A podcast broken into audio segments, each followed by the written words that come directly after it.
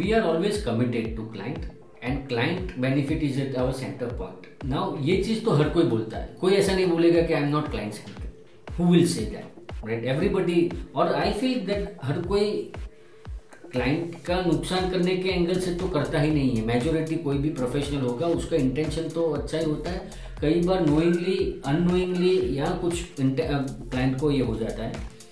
But how do we say that we are client centric तो time and again we have heavily heavily invested into educating ourselves. And till today, we keep on learning.